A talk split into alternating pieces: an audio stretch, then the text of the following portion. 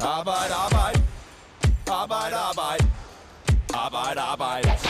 Coronaen er igen på en stejl opadgående kurve, og det samme er risikoen for smitte og en fyreseddel for 3F's medlemmer. Vi ser tilbage på en uge, hvor store dele af Danmark igen lukkede ned.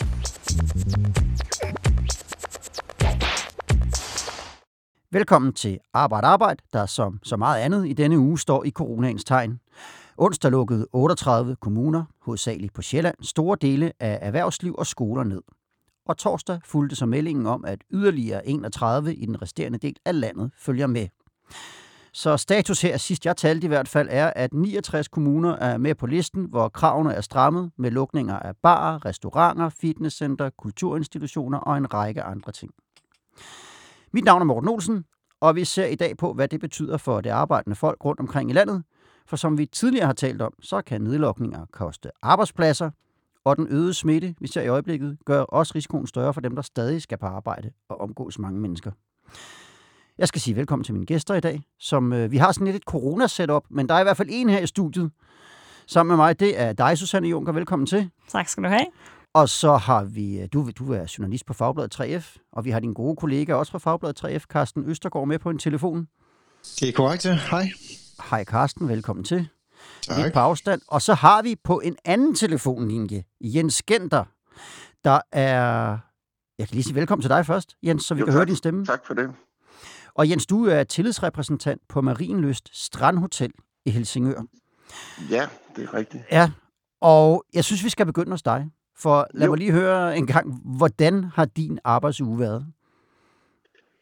Jamen, den har jo været i med meget u- uvidshed, og det er næsten det værste ved det hele. Ikke? Mm. Mm. Og så har vi haft noget nedlukning af hotellet. Det skete meget hurtigt her øh, onsdag, mm. hvor de sidste gæ- gæster forlod hotellet.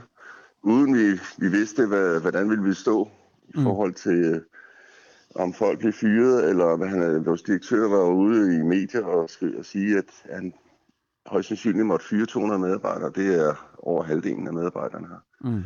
Fordi regeringen i første omgang ikke ville øh, lønkompensere medarbejderne, da de mente, at det kan godt være, at de har lukket vores restauranter og spa, men vi kunne jo bare lege nogle værelser ud. Mm. Men den går ikke jo, fordi der er ingen, der leger et værelse for at kigge ud over vandet, og så sidde øh, isoleret på værelset i, i, i 24 eller 48 timer. Nej. Så han blev nødt til at lukke hotellet ned, og så har vi så har situationen ændret sig, og nu har vi så fået lønkompensation til alle. Okay, så I får lønkompensation. Og hvad er, det den, nu. hvad er den så? Så, så øh, onsdag står I nærmest med en fyreseddel over hovedet, halvdelen af jer, Ja. og her fredag formiddag, hvor vi optager den her podcast, der er situationen hvordan for jer? Jamen, så er det jo vendt ind på hovedet. Nu øh, vi er ved at lukke ned på hotellet i drift og skal sikre hotellet, fordi der er jo ikke så mange mennesker her. Der er selvfølgelig nogen tilbage til at svare mails og telefoner, og nogen arbejder hjemmefra. Vi skal ombooke en masse bookinger, da vi jo bliver nødt til at ja, kontakte vores, vores gæster og sige, at vi er nødt til at finde en anden god gang. Mm. Og det er der et stort arbejde i. Så nu går vi og lukker ned og reparerer, fordi det er nemmere at komme til, for eksempel i Spanien nu, hvor der ikke er gæster, mm. og få den, give den en kærlig hånd. Og så i løbet af inden for en uge, så er langt de fleste sendt hjem. Mm. Så men, men det, er det, du siger, det der med at reparere spag og sådan noget, det er blandt dine arbejdsopgaver. Hvad, hvad, er, det, hvad er det, der, er, der, der du, du laver til dagligt op? Jamen altså, jeg står for en masse planlægning af møder, øh, og jeg har meget kontakt med de forskellige booker og de forskellige afdelinger, Mm. i forhold til, hvad gæsterne forventer, eller hvad de ønsker i deres mødelokale, eller deres dinnerlokale, eller hvad der måtte være, musik eller arrangementer. Så det er også noget med at slæbe bord og stole, sætte det op, sceneværk. Mm. Der er en masse teknik, projekter, mikrofoner og den slags. øh, Og så er vi jo så handyman, Mm. der går og fikser værelser og klatmaler og fikser dørhåndtag, eller hvad det skulle være. Ikke? Okay. Og da der har været mange gæster, og vi har jo stor succes her, når vi får lov at holde åben, så er der et stort Ja. run på den spag der. Det er meget populært. Og er blevet kåret til Danmarks første spag her to år i træk. Det, Øh, der det kom, blev sl- det, jeg tror ikke, jeg, blev, ja, Ja, ja, jeg, tror, jeg tror ikke, øh, at din chef er ked af den gode reklame, du giver for, for stedet her. Det lyder som et virkelig dejligt sted at arbejde, Jens. jamen det er det bestemt også. ja, hvad hedder det? Men, men, øh, men hvordan er stemningen så nu øh, blandt øh, du og dine kollegaer? Fordi selvom der er kommet lønkompensation og sådan noget, så er der vel stadig en vis uvidshed i det her. Jo, altså, nu ved vi jo så ikke, hvordan smittetallene kommer til at gå op eller ned, øh, og det er jo selvfølgelig meget bekymrende. Så, Ja. øh, og igen den der uvidshed. Men nu er der kommet en vis lettelse fra, som du selv nævnte, at man står med en fyrecell den ene dag nærmest over hængende over hovedet, og så et par dage efter, så er der i hvert fald ro på ens økonomi, så man kan betale sine regninger, og man har stadig et arbejde. Ja. Men det er da stadig det er super ærgerligt, fordi som sagt, så går det jo rigtig godt her, når vi har åbent. Øhm, og så er det ærgerligt, at, at det bliver ligesom slået ned, ikke? men det, det påvirker utrolig mange mennesker verden over, ikke? og også, selvfølgelig også os. Men øh, Mm. vi har prøvet det en gang før her i foråret. Vi har en, en dygtig ledelse, så øh, vi klør på, og vi går simpelthen fra, fra 0 til 100, lige snart vi åbner igen, ligesom sidste gang. Okay. Og det er simpelthen målet. Så vi har sådan en, en plan med det hele, men håber selvfølgelig, at, at det ikke tager alt for lang tid den her gang med den her nedlukning. Fordi, men vi vil jo hellere gå på arbejde, end at, end at gå og, og lave ingenting simpelthen. Ja, selvfølgelig. Og sådan tror jeg, der er mange, der har det. Jeg vil gerne lige hoppe over til dig, Susanne Junker, for du har skrevet en del artikler om hotel- og restaurationsbranchen. Og hvad er det, der gør lige præcis den branche så sårbar her i coronatiden? Jamen, jamen, det er jo, at hotel- og restaurationsbranchen øh, lever jo af, af at få folk til at mødes. Øh, lever af at skabe oplevelser, øh, og lever af at, at servere noget godt mad for folk, og, og levere dem nogle gode værelser, som, øh, som vi kan sove i, når vi er på, når vi er på weekendophold. Mm. Øhm, og når det gælder om at holde samfundsaktiviteten nede, øh, så er det klart, at det er et område, som står lige for. Mm. Øhm, og derover så er det jo også en branche, som har en øh, meget stor øh, omsætning, og her mener jeg ikke, her mener jeg ikke pengewise, men her mener jeg, der, der, øh, det har jo, de ligger jo ikke inde, inde med et stort varelager. Det er mad, der hele tiden skal, øh, skal, skal sælges, Mm. øh, og, og så er det jo en ran- branche, hvor lønudgifterne er meget, meget store. Mm. Øhm, så når man ikke kan øh, sælge sin vare, så står man hurtigt og ikke kan få nogle penge ind, og så, øh, og så øh, er man i fare for konkurs. Så kontinuitet er is- især vigtigt i restaurationsbranchen. Ja. ja. Og det er jo anden gang, at øh, de må lukke helt ned, øh, restaurationsbranchen her. Ja. Og i resten af coronatiden har de været underlagt forskellige andre krav, som afstand mellem kunder, og hvor mange Ja. kunder de må have på besøg af gangen, Ja. og kortere åbningstider og den slags. Ja, ja. Hvordan er det så gået med branchen og medarbejderne indtil videre? Jamen, det havde været sjovt, fordi lige siden tilbage fra januar, hvor vi allerførste gang hørte om corona, så ringede jeg jo til Horesta Brancheforeningen for Hotel og Restaurant og spurgte dem, mærker I det her? Og der var svaret sådan lidt, ja, nej, nej, ikke rigtigt. Der er selvfølgelig lidt nedgang i nogle asiatiske turister på hotellerne i København, men ellers så, så mærker vi ikke det her endnu. Øh, det kan det, var- det var fra februar. Øhm, og siden da øh, er det jo... Øh, er branchen, jo- har branchen jo været mega stresset over det, der sker. Mm. Øhm, der arbejder 100.000 i branchen normalt. Øh, 35.000 er blevet fyret. Øh, Så det er en kan man- tredjedel, simpelthen? Kan man se ud af Danmarks Statistik, ja. Mm. Og samtidig så i løbet af foråret og sommeren, der var 60.000 var på lønkompensation. Mm. Så det er en meget, meget høj grad, en, en branche, der, er, i der i år er blevet holdt oppe af de her hjælpepakker. Øhm, og det, som der jo i virkeligheden er lidt et, øh, et mysterium, det er, at der ikke er flere, der er gået konkurs. Mm. Øh, og øh, i virkeligheden, jeg var inde kigge på Danmarks statistik, statistik i går, øh, og de seneste år er der flere og flere flere øh, hoteller og restauranter, der er konkurs, men i år er der faktisk indtil videre, øh, og nu er det jo sidste december, så ændrer det sig nok ikke særlig meget, Mm. der er færre i år, der er gået konkurs. End sidste år? Ja. Okay. Og det virker jo enormt paradoxalt, når man kigger på, hvad der er, der sket ude i verden og i Danmark. Ja, fuldstændig. Men det kan man jo sige, det kan det så også give et håb om, fordi nu mange, der har mistet deres job eller er blevet hjemsendt, at de kan se frem til at kunne få deres job tilbage, eller at der kommer til at komme et, et andet job i samme branche, som de kan søge, når, når alt det her det er forbi. Nej, Nej, desværre. Eller det ved jeg ikke, det er svært at sige, men. Men det der, det, der sker nu her med den anden nedlukning, det er jo, at øh, den kommer på bagkant af 10 måneder, hvor branchen i forvejen øh, har kæmpet for at overleve. Øh, der var den første nedlukning, hvor alt var lukket ned, så har, vi, så har branchen været åben over sommeren og efteråret, øh, hvor jeg tror faktisk, der er ret mange, der går ud, fordi at nu kan man. Øh, men nu kommer det jo på bagkant af 10 måneder, hvor man i forvejen har prøvet at få enderne til at mødes. Øh, der er Mm. ikke flere penge på kistebunden. Hvis man havde øh, øh, nogle penge et eller andet sted, man kunne hente, så, så, så er de formentlig brugt lige nu. Så samtidig med, at man sidder og undrer sig over, hvor bliver de her konkurser af, øh, det, er øh, Horestas medlemmer har jo lang, længe sagt, at vi er bange for at gå konkurs, så snart sker noget. Øh, så er det nu, at man tænker, okay, det her, det, nu kommer det altså til at gå galt. Øh, Mm. Nu ser vi nogle af de her konkurser. Øh, samtidig så er der også nogle af de hjælpepakker øh, fra efteråret, som ikke er kommet ud til virksomhederne endnu. Så de mangler simpelthen pengene. Mm. Øh, der er nogle af pakkerne, som mangler at blive øh, statsstøttegodkendt nede i EU, hvilket jo virker enormt øh, øh, byråkratisk. Ja, øh, men det tog to og en halv, to og en halv måned øh, for en pakke, der er blevet øh, annonceret i august. Det tog to og en halv måned, før den blev godkendt, og så skal de så sendes ud i virksomhederne. Samtidig så er der også nogle flaskehalse i Erhvervsstyrelsen, som betyder, at at der stadig er rigtig, rigtig mange penge, som øh, politikerne har lovet, men som altså ikke, øh, men som restaurantejerne ikke har set endnu. Okay, så, øh, så til trods for, at, at Jens og hans kollegaer har fået reddet jobbet, så må man sige, vi skal nok ikke kippe alt for meget med fladet endnu. Jeg tror ikke, der er nogen, der kigger med fladet lige nu. Nej, nej. Godt så. Vi skal videre til, i, det handler stadig om corona selvfølgelig, men et lidt andet perspektiv på det, for årsagen til, at så mange bliver sendt hjem, det er jo, at smitten stiger. Og det betyder også, at dem, der så ikke bliver sendt hjem, men stadig arbejder, og det kan jo for eksempel være i, øh, i hvert fald indtil videre har det jo så været i restaurationsbranchen, men det kan også være byggebranchen og transportbranchen. Ja, de steder, der er de ekstra udsatte.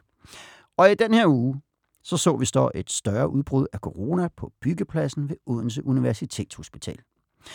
Og Karsten, det har du kigget lidt på, Karsten Østergaard. Hvad, hvad er situationen der? Jamen, øh, situationen i, i Odense er jo den, at øh, som du selv siger, der har været et, et stort smitteudbrud. Og når vi siger stort, så er det, så er det ret mange. Det er 15 procent af alle de ansatte på en, en stor byggeplads, øh, som Odense Universitetshospital jo er. Det er et af de nye supersygehuse, vi skal have bygget herhjemme, som er milliardprojekter. Øh, så der er, altså, der er altså 60 ansatte, der er blevet sendt hjem, fordi de er smittet med coronavirus øh, på en gang. Øh, og udbruddet det begynder sådan set for, for halvanden uge siden. De finder et par stykker, der er syge, og så begynder de at, at teste lidt mere, og så finder de et par stykker mere, og lige pludselig så finder de 30, der er syge. Så begynder de at teste hele virks eller alle ansatte på, på, på byggeriet, og ender så med at finde de her 60 personer, der, der er syge, og sætter dem hjem. Så, så det er gået, øh, det er gået rimelig stærkt øh, med, med, med udviklingen mm. med smittet på, på byggepladsen. Og det er egentlig interessant, fordi vi, vi har jo ikke set sindssygt meget smitte i byggeriet. Det kan blandt andet skyldes, at mange af de her store byggeprojekter, der går man meget rundt udenfor. Nogle steder er der god plads, andre steder er der lidt mindre god plads. Men nu er vi også kommet til vinterperioden, øh, så noget af det arbejde, de går og laver, kunne jeg forestille mig også øh, foregår indenfor. Jeg har mm. talt med lokale fagforening, 3F Byggegruppen i, øh, i, på Fyn, de siger, at, at de går tæt derude. De går øh, meget tæt op ad hinanden for tiden, og, og der, er, der er en del at lave. Så, så det kan være en del af årsagen mm. til, at, at smitten har spredt sig øh, meget hurtigt lige nu her. Men der er også et Men, andet øh, perspektiv på det ja. her, Carsten. Og det er, at samtlige, som jeg har forstået det, at de 60 smittede, du omtaler her, de kom fra andre lande end Danmark. Ja, det er korrekt. Og, og, og det, er jo, det siger jo lidt om, at der er mange øh, udlændinge på danske øh, byggepladser, men, men, men hvad er det så også, der gør sig gældende øh, for udlændinge? Hvorfor er det, at de til synlædende kan være mere udsatte end, end danskere? Jamen, det er der, hvor det bliver interessant, og det er jo det, vi har set før i andre tilfælde også. Men altså lige præcis her, der snakker vi om øh, en byggeplads, der bliver styret af et italiensk firma.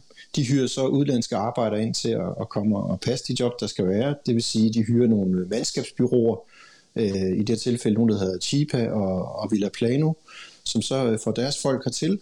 Og de folk, de kommer ofte fra Rumænien og fra Portugal, øh, og de skal jo finde et sted at bo. Og så er det, vi ender der, hvor det bliver rigtig sparet, fordi når man så bor øh, i Danmark, og man skal spare nogle penge, så bor man gerne mange sammen. Så de her folk, de bor altså i lejligheder, 5-6 mand øh, sammen, eller i huse, øh, 10-12 øh, personer øh, i, i det samme hus. Og så fragtes de frem og tilbage øh, mellem øh, byggepladsen og deres øh, hus eller lejlighed øh, i små minibusser, hvor der kan være en 8-10 mand i hver.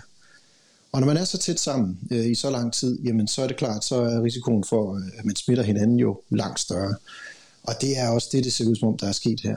Øhm, der, hvor det bliver rigtig sparet, det er så, at, øh, at de her forhold, hvor de kører frem og tilbage i, i busserne, og de, øh, og de bor tæt, det har den lokale fagforening faktisk øh, advaret om øh, til, til byggeledelsen, som jo er, er Region Syddanmark, øh, allerede for flere måneder siden. Der fortalte de dem, at, øh, at de havde lagt mærke til det her. De var ude at se, hvordan de her folk de boede, øh, hvor tæt de boede, hvor mange de var.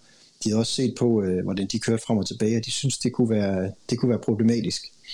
Mm. Øh, reaktionen fra, fra byggeledelsen har så været den, jeg, jeg talte med en af deres øh, vicedirektører her i, øh, i går, at, øh, at de sådan set øh, godt ved det, og de lagde mærke til det, men de mente ikke, at det var deres ansvar at gå ind og gøre noget ved det, sådan øh, helt lavpraktisk. Fordi at de jo har hyret et andet firma til at stå for det, og så må det være det firma, der så siger til deres hyrede firma, at de skal gøre noget ved det. Øhm, så de skubber det sådan ned i, i systemet. Så er der nogen, der har taget hånd om at gøre noget ved det så, eller er det bare blevet sådan en form for sundhedsspørgsmålet, blevet en form for kastebold mellem forskellige aktører i det der byggeri? Ja, men det er jo det, der er rigtig interessant, fordi øh, faktisk for halvanden måned siden øh, cirka, der, øh, der kom der jo en, en ny retningslinje fra, øh, fra Sundhedsstyrelsen, øh, som netop beskrev, hvordan øh, udenlandske arbejdere i Danmark de skulle bo. Det er det, der øh, på utallige pressemøder er blevet kaldt øh, vandrende arbejdstager, altså folk fra netop Østlandene ofte, altså Øst, Østeuropa, som kommer til Danmark. Og der satte de ligesom nogle rammer op for, hvordan de skulle bo og arbejde, fordi vi havde set øh, en masse smittetilfælde, blandt andet ved Danish Crown i Ringsted øh, og i Horsens, hvor det var polske arbejdere, der startede med at være smittet, og så smittede mellem hinanden, fordi de netop pendlede frem og tilbage på job sammen, og de boede meget tæt. Og det samme har vi set øh, i byggebranchen tidligere. Øh, der var et smitteudbrud i, øh, i Haslev hos et øh, polsk firma, der hed Budomex, hvor de også øh, arbejdede i København på et øh, sygehusbyggeri og kørte frem og tilbage sammen og, og boede tæt sammen. Og der, der spredte spitten sig også. Derfor laver Sundhedsstyrelsen så de her regler, der sættes op og siger, at når de bor sammen, så skal de have øh, et værelse hver. De skal have mindst en meter mellem sig øh, hele tiden, så de ikke kan gå og smitte hinanden. De skal ikke deles for meget om toiletforhold og øh, stuer og køkkener osv. Og, og, øh, og de skal heller ikke køre frem og tilbage i, i samlet flok. Så rammerne er sådan set sat op fra, øh, fra regeringens side på, hvordan det her det skal være. Og øh, dengang de kom frem, de her regler, der var beskæftigelsesministeren selv ude at sige, at øh, ansvaret for at sørge for, at det her, det ikke, øh, at, at der ikke var problemer med, at folk boede for tæt, øh, altså de her arbejdere fra andre lande, jamen det, det var arbejdsgiverens ansvar. Så, øh, så bolden bliver ligesom spillet tilbage til arbejdsgiver, og så skal man jo vælge, hvem man så spiller bolden hen til. Øhm, mm. Altså, kan, man, kan man sige, at det er regionen, der skal, der skal sørge for, at det her det bliver kigget på? Kan man sige, at det er, at det er hovedentreprenøren, eller er det det enkelte firma, der så skal tage ansvar for det? Men, det er jo et åbent spørgsmål. Og, øhm, og jeg skal se, er der nogen, der har taget det ansvar her på Universitetshospitalet i Odense? Ikke hvad jeg kan få at vide, nej. Altså, jeg snakkede med, med vicedirektøren, og han siger, at øh, de har haft en snak om det, øh, hovedentreprenøren og dem selv, og de har bestemt sig for, at det var ikke deres ansvar, fordi at det, det, det lå lidt længere ude. Det var folks privatliv. Han mente jo også, at, øh, at, det måtte, øh, at det måtte være op til den enkelte, når man havde fri, hvordan man kørte frem og tilbage fra job. Men er der gjort noget for arbejdsgiver og bygherres side her for at undgå, at udenlandske medarbejdere tager smitten med til Danmark og ind, øh, ind på byggepladsen? Altså den del vil jeg sige, det er der gjort noget for. Men mm. lige præcis her, hvor, hvis smitten så får mulighed for at sprede sig, hvor de bor, det, det har der ikke gjort noget ved. Men mm. i forhold til byggepladsen, der har de faktisk fra start af haft nogle, nogle ret klare rammer for, hvordan de arbejder på stedet. Mm. Øh, der, er, der er sat øh, sprit op, der er regler for, hvordan de skal skiftes øh, til at bruge kantine, de arbejder i hold øh, og så videre. Alle de ting, man sådan kan gøre. Øh, de skal bruge mundbind på, øh, på byggepladsen, hvis de står tæt. Øh, så de rammer er sådan set sat fint op, og det er der ikke nogen, der som sådan er kritiske overfor. Der hvor, der hvor problemet opstår, er jo netop der, hvor man er mange sammen, og det er de altid, når de har fri. Hvad med sådan noget, som, hvad med sådan noget som test? Hvad med sådan noget som test? Er det noget, der har benyttet sig af? Ja, det er, det er noget, de har benyttet sig af. Øh, reglerne er jo sådan nu, det blev også ændret for nogle måneder siden, at hvis du kommer fra øh, et andet land end Danmark og skal arbejde her, så skal du have en, øh, en negativ coronatest med, øh, som ikke er mere end 72 timer gammel. Mm. Øh, men udover det har, har de faktisk lige besluttet sig for på, på byggeriet derude, at de vil, det vil de sådan set springe hen over, og så vil de fra nu af teste deres ansatte, når de kommer tilbage fra en ferie eller en forlænget weekend og så skal de have en ren coronatest, der er taget i Danmark for at sikre, at det ikke kan sprede sig. Så det er noget, de har tænkt sig at gøre fremadrettet, mm. øhm, for ligesom at, at rette op på det. Altså i forhold til byggepladsen og hvad der er foregået der, så hører jeg ikke specielt kritiske stemmer mm. øh, lige mm. der. Mm. Problemet er selvfølgelig der, hvor det kommer et led længere ud, og det er jo også der, vi har set smitten tidligere. Så øh, ja, det, det er simpelthen status lige nu. Carsten, kort her til sidst. Hvilke andre branche, brancher er det, der især vil være, være udsat her i den kommende tid? Ja, altså taxibranchen, taxabranchen er jo oplagt at snakke om. Øh, når vi trækker vejret og, og siger restaurationer og hoteller, så skal vi også sige taxaer, fordi alle de julefrokoster, der er blevet aflyst nu, vi ikke skal til, alle de øh, fester, alt det, øh, altså alle de møder, vi skulle have holdt, alt det frem og tilbage, alt det rejsen, der, der skulle have været, som nu ikke er, det går ud over taxafolkene, for mm. de har ikke nogen kunder at køre med, mm. så de er meget, meget presset for tiden. Mm. Øh, min kollega talte med en fra et af de større firmaer hjemme, der hedder 4x35, en ansat der, han, han, han var selv bange for, at det her det blev så slemt for dem, at de måske måtte ende med at lukke firmaet, han arbejder for. Det er altså, det er altså et stort taxafirma, det her. Mm. Det, er, det er en ordentlig vognmand, vi snakker om. Så, så de er også virkelig, virkelig presset. Deres problem er også i forhold til, til de her kompensationspakker, at det kan være svært for dem øh, i taxabranchen egentlig at, at få registreret, hvordan deres, øh, deres indkomst er i forhold til normal, og dermed også få adgang til de hjælpepakker, der er. Så det er der lidt øh, debat om i, i den branche for tiden. Mm. Øh, hvad de præcis ender med, det ved jeg ikke, men, øh, men de er i hvert fald presset. Jeg, jeg har sjældent hørt dem være så, så bange for, at det skal gå galt. Og det er klart, de, de var også ramt tidligere på året, hvor de også skulle have haft omsætning, hvor vi alle sammen også blev hjemme. Altså, det har været en, det har været en lang og hård periode at være, at være vognmand, mm. og også en lang og hård periode at være taxichauffør. Tak for det. Hvad hedder det her til slut? Der vil jeg gerne lige vende tilbage til dig, Jens. For ja. øh, nu, jeg forstår, at du er stadigvæk på arbejde, som det er nu, men, men man bliver så også hjemsendt i, i et stykke tid. Ja, ja, det forventer vi. Vi skal ja. jo som sagt have, at det skal alle afdelinger have møde med deres respektive afdelingsledere i dag. Mm. Og så har ledelsen så fundet ud af, hvem der bliver, og hvilke perioder, og måske er det noget med at komme ind nogle dage, og så gå hjem nogle dage, mm. og det skal de da også noget med i forhold til den lovtekst, der nu er lavet med det her lønkompensation. Mm. Ja. Så det, det får vi klarhed over her i løbet af eftermiddagen. Mm. Men jeg vil sige, øh, du og dine kollegaer er jo også nogle af dem, som har været nødt til at, at gå på arbejde så, så vidt muligt det meste af tiden, mens andre kontornusser og så videre, som os andre har kunne sidde derhjemme, så, så har ja. I sådan ligesom været nødt til at stå derude, hvor, hvor der bare er kontakt til, til andre mennesker. Hvordan har det været? Jamen, det er faktisk gået rigtig godt. Vi har jo så ikke haft nogen tilfælde på selve hotellet. Mm. Hvis der har været noget, så er det nogen, der har bragt det ind andre steder fra. Mm og det er hurtigt blevet lukket ned. Øh, der har også været medarbejdere, som er i deres familie eller vennekredsen i 3-4 led derud, øh, har været måske i semikontakt, kan man sige, og de har så været isoleret og blevet testet og været negativ. Mm.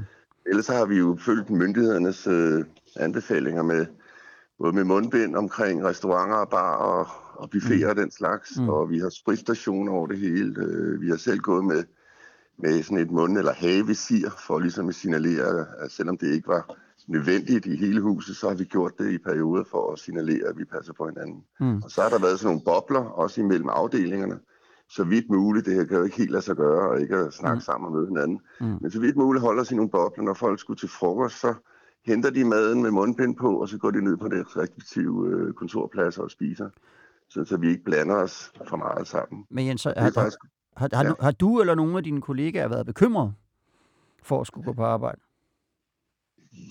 Ja, altså der har der været øh, bekymringer, men på, på, når, nu har vi jo prøvet det et stykke tid, og så bliver det hurtigt, øh, det er lidt uhyggeligt, det bliver ligesom normen, ikke? at det her er virkeligheden, og sådan er det. Øh, men jeg tager selv lokalt så ud til og fra arbejdet, og der skal man jo også passe på hinanden og så videre, så og nede i brusen eller i supermarkederne skal man også spritte af og passe på hinanden. Ikke? Så det er ligesom blevet normen. Så øh, det, der har været mest bekymrende, det er det der uvidshed, når man har et job eller ej. Det, det er mm. faktisk det, det værste. Ikke? Ellers så vender man sig lidt til den nye virkelighed her. Mm. Ja. omkring øh, øh, at tage afstand og så videre. Mm. Men den glædelige nyhed her er, at du, Jens, og dine kollegaer i hvert fald indtil videre har et job. Ja. Ja. Også hen over julen. Det må alligevel være rart at kunne gå på juleferie med det. Ja, Ja. Så nu kan man så ikke tillade sig at holde de store julefester, men Nej, det er rigtigt. man får da lidt for længe juleferie, kan man sige, ikke? Ja, ja. de fleste af os. Ikke? Ja. Og så er det også betryggende at vide, at hvis de forlænger nedlukningen af de her diverse kommuner, og Helsingør Kommune for eksempel, så kan jeg forstå, at øh, lønkommission, altså hjælpepakkerne bliver så tilsvarende forlænget. Mm-hmm. Så, og vi er jo så i, relativt tæt på en vaccine. Der er i hvert fald lys for enden af tunnelen. Mm. Så det virker som om, at den her anden bølge, at det bliver den sidste forhåbentlig, og så, så, så kommer vaccinen. Ikke? Så, du er fortrøstningsfuld? Ja, det må jeg sige. Sådan som det er lige nu, så, så er jeg i hvert fald optimist, hvis man kan tillade sig at være det i øjeblikket. Ikke? Så. Det er godt. Det har vi, det har vi brug for, ja. den slags optimisme. Ja. Jens, jeg vil gerne sige uh, mange tak, fordi vi måtte ringe dig op. Vi skal til at runde af, for, uh, vi skal til, vi skal til at runde af for uh, den her omgang. Vi er tilbage igen i næste uge med årets sidste omgang arbejde, arbejde. Øh, og lurer mig, om vi ikke også på et eller andet tidspunkt kommer tilbage om endnu en, med endnu en øh, podcast om coronaen. Karsten på den anden telefonlinje, tak fordi vi måtte ringe dig op. Jamen selvfølgelig. Og Susanne her i studiet, tak fordi du kom. Selvfølgelig. Og til jer, der lyttede med, ha' det godt, til vi høres ved igen. Arbejde, arbejde. Arbejde, arbejde. Arbejde, arbejde. Arbejde, arbejde.